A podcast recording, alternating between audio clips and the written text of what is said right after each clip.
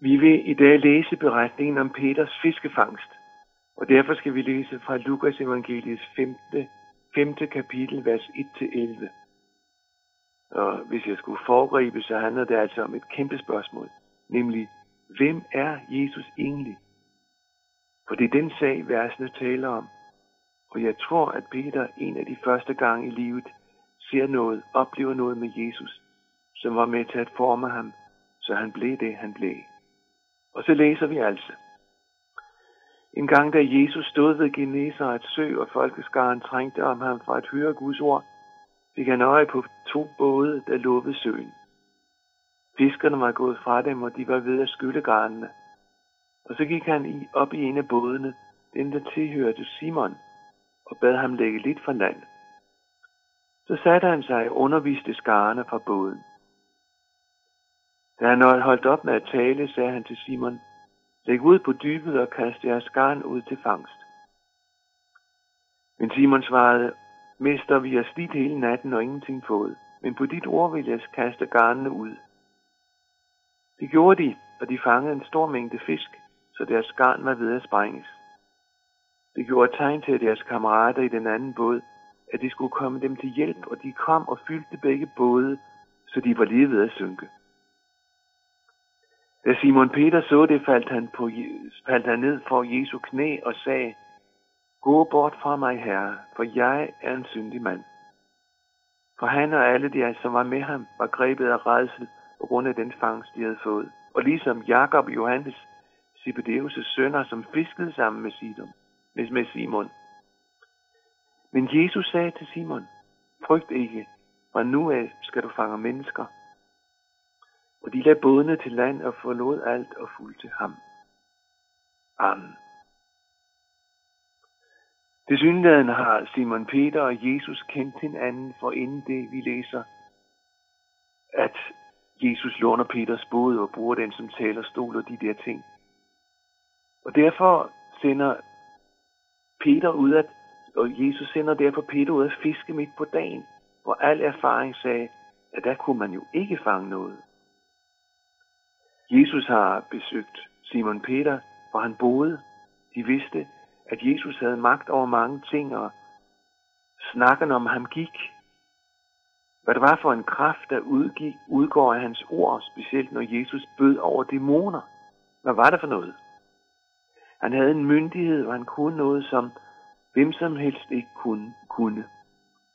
Nogen var ligefrem blevet bange for Jesus, da de så, hvad hans ord kunne udrette og der gik rygter om ham fra savn, som Lukas skriver her i kapitel 4. Og så læser vi, at Jesus kom ind i Simon Peters hus. Hvor i mente, har man inviteret ham. Peters svigermor er sengeliggende. Hun er syg med høj feber. Og Jesus truer af sygdommen. Og hun blev rask. Faktisk på en måde, så hun ikke havde behov for rekreation. Måske er Jesus indbudt netop fordi der var sygdom, og fordi svigermoren havde det dårligt med den høje feber. Og samme aften møder mange op der i Kapernaum, hvor de jo er. De vil gerne, at Jesus skal helbrede deres sygdomsramte og hjælpe dæmonramte mennesker. Og det gjorde Jesus. Så de har kendt hinanden, Simon, Peter og Jesus, også før de møder hinanden der ved båden. På et senere tidspunkt kommer Jesus til Kapernaum igen, og han går ned til Genesarets sø, der hvor Peters båd ligger, efter nattens fiskeri. Jesus får lov til at låne båden og bruger den som talerstol. Han sætter sig i den og lægger lidt for land, og så underviser han mennesker. Jeg tror, der har været trængsel omkring ham. Mange vil gerne møde ham, høre ham, måske se ham, måske røre ham. Så sætter Jesus sig i båden, og mens skarne stod ved strandkanten og lyttede, så underviste han. Det var ligesom, det der ligesom ligger i luften, det er, hvem er han? Jesus fra Nazareth. Ham, mesteren, som har undervist og som sagde ting, som man ikke bare var vant til, at andre mestre sagde. Ham, hvis ord havde sådan autoritet, så alt måtte bøje sig for det. Og Jesus afsluttede så sin undervisning. Mange har formentlig gået deres veje, og måske diskuteret emnerne. Hvem er han, Jesus? Peter står tilbage lidt længere hen over under garn, og Jesus er klar over, at fiskeriet ikke har været succesfuldt den nat. De havde ikke fanget noget. Det er jo lidt surt, at den hele nats arbejde, og så ingen fangst. Ingenting at sælge, og heller ikke fisk at spise. Så siger Jesus, at de skal prøve en gang til. Sejl ud på dybet og kast jeres garn ud, som I plejer, når I fisker om natten. Vi fornemmer næsten, at Peter, ham hvis både Jesus lånte, er noget skeptisk. Det siges ikke, men det ligger ligesom i luften. Det er helt fint, at du er en lærer og en mester, og du er god til alt det der med for os til Gud og sådan. Og når det gælder, hvad der står i Gamle Testamente, hvordan det skal forstås. Men, ja, Peter siger det jo ikke, men tænker det nok. Det der med fiskeri, det ved jeg noget mere om. Måske meget mere end dig, Jesus. For jeg har erfaring. Vel, Peter siger ikke sådan, men henvender sig til Jesus med den kommentar. Ok, Jesus, selvom vi ikke tror på det, så prøver vi at sejle ud og kaste garnet i vandet en gang til. Men vi gør det kun, fordi du siger det. Det er på dit ord. Og det fuldstændig uventede sker. De fangede så mange fisk, så de måtte kalde på dem, der fiskede fra en anden båd. De må gerne komme og hjælpe os, for vi kan ikke få bjerget alle de fisk, vi har i nettet. Og begge både blev fyldt af fisk. Da de er kommet i land, og Peter møder Jesus efter det eventyr, falder han ned for Jesu fødder. Og han udbryder, Gå bort fra mig, Jesus, for jeg er en syndig mand. Peter og hans fæller, Jakob og Johannes, de blev bange for Jesus. De blev grebet af redsel. Simon Peter opdager, at det ikke bare var en profet fra Nazareth, han var sammen med, men det var jo, det var jo Gud. For ingen kan kunne gøre de ting, som Jesus kunne, uden at være Gud. Det var den ene side af det forhold.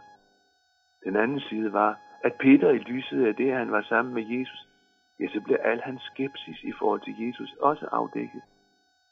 Lyset blev ind over ham selv. Det, at han ikke havde troet på Jesus, det er han tvivlede på, hvad Jesus sagde. Han må bare reagere på den måde. Gå bort fra mig. Jeg er en syndig mand, Jesus. Jeg er i den grad afsløret af dig, Jesus. Du som handler på, på måde og siger ting, som vi så klart viser mig, at du er Gud. Men jeg troede dig ikke. Jeg står afsløret af dig. Jeg er et vantro synd, en vantro synder. Jeg vil ikke tro dig. Jeg er da ikke værdig. Hvad er det, Simon Peter fik afsløret? Det er hans syndige hjerte. Det hjerte, som til forveksling ligner alle andre sønders hjerter. Mistilliden til Gud. Mistilliden til det Gud siger i sit ord. Mistilliden, som udmyndter sig på den måde, at man mener, man ved bedre end Gud. Den mistillid, som ikke vil tro på Jesus og på hans ord. Og nu spørger jeg dig, kender du til den mistillid, når det gælder din personlige Guds relation? Det er jo den, som står igen, når du siger, Gud skal i hvert fald ikke bestemme over mig. Gud skal ikke have en afgørende ord, når det gælder den eller den situation i mit liv.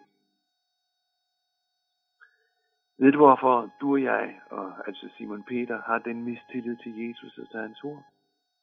Det skyldes, at vi er syndere i bund og grund.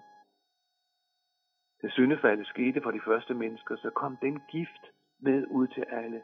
Den gift, som djævlen fristede dem med, har Gud virkelig sagt.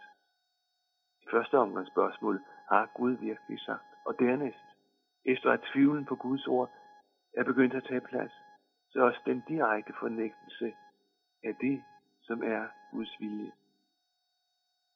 Pludselig kommer Helligånden og afslører denne virkelighed for Peter og for dig og mig, som kender til vores skepsis i forhold til Gud. Og vi står der afsløret og tomme, og jeg er klar over, at sådan som vi er, så kommer vi aldrig Gud nær. Og der kommer bønnen, gå fra mig, for jeg er en syndig mand. Nu ved jeg naturligt nok ikke, hvordan dit forhold til Jesus Kristus er. Jeg ved slet ikke, om du tror, at Jesus er Guds søn, verdens frelser. For det er jo virkeligheden om ham. Og det var den virkelighed, Simon Peter stødte ind i. Det var den, han opdagede. Jeg tror også, vi må sige, at det var, det var en sandhed, som Peter igen og igen måtte opdage i og erfare. Det var ligesom den virkelighed gled ham af hende. Og så måtte Peter opdage den en gang til. Tro og tvivl har levet i hans liv. Men tilbage til mit spørgsmål fra før. Hvordan er dit forhold til Jesus Kristus? Tror du, han er Guds søn?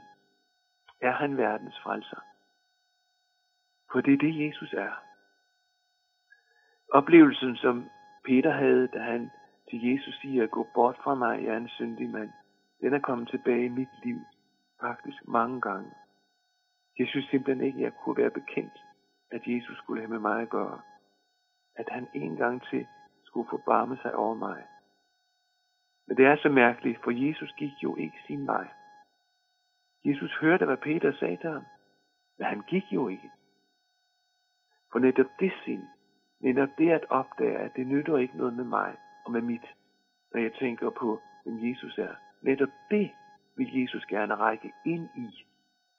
Ikke alene med sin nåde, men sandelig også med sit kald. Først det med nåden.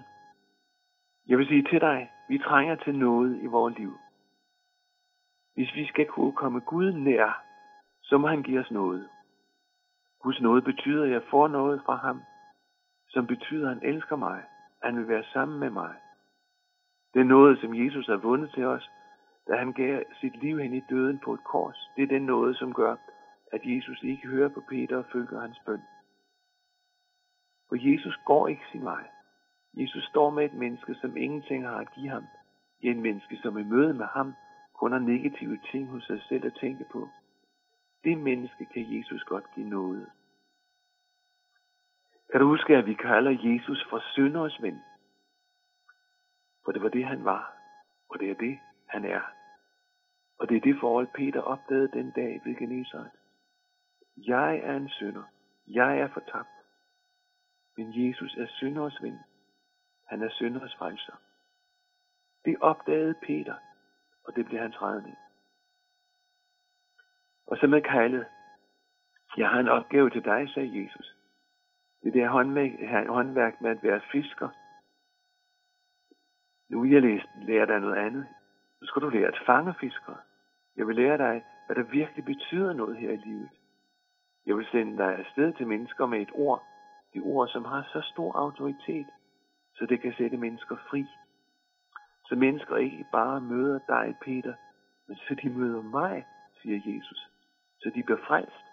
Så de får del i den nåde, som er min nåde. Så de får et evigt liv sammen med mig i himlen. Det ønsker Jesus at være sammen med dig i evighed med død og grav.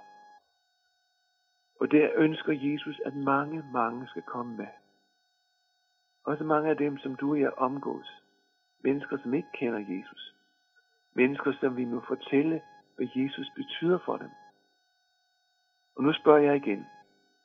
Før spurgte jeg, hvem du regner Jesus for at være, og svarer du, at Jesus er Guds søn, verdens frelser, så spørger jeg om, at du vil være med til at få spredt budskabet om ham, også til mennesker, som lever i dag i din og min omgangskreds.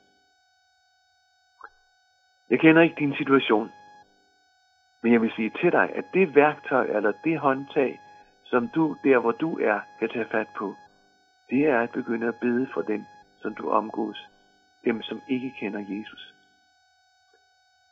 Sådan rent praktisk, lav dig en liste, en navneliste og bed for dem, at de må møde Jesus, at de må komme til tro. Der begynder det, det der med at være menneskefisker. Hvorfor Jesus så vil lede dig og lede dit liv, det, hvordan han vil gøre det, det ved jeg ikke. Men Jesus, ham som er din frelser, han spørger efter mennesker, som kender til deres synd, og som ikke mener, de er værdige til at være sammen med ham. Dem vil han frelse, og dem sender han til andre med de ord, som er hans eget ord, og som kan flytte troen ind i menneskers liv. Amen.